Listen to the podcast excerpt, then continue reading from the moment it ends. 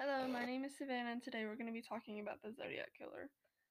In the late 70s, the Zodiac Killer terrorized Northern California, killing at least five people, and claiming to have killed 37 people, but only those five were confirmed.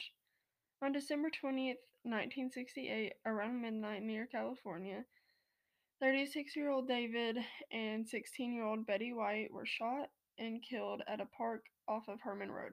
When police arrived, Betty was dead 30 feet away from the car, but David was still alive but died on the way to the hospital.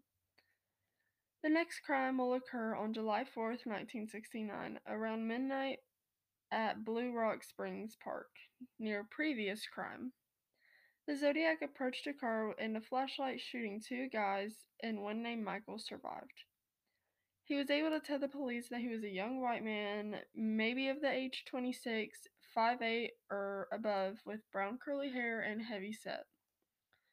Then, on August 1st, 1969, and San, the San Francisco examiners all received identical letters as someone was stating that they were the killer.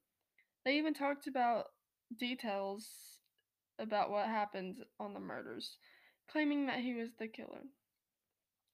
Despite the intensive search for the Zodiac Killer, no one was ever arrested in the case. It remains open.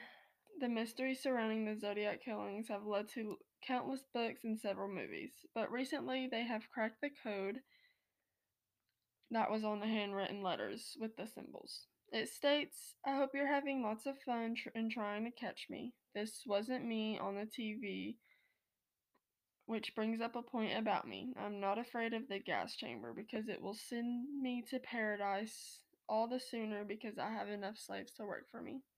A lot of the words were still misspelled. This case is still open.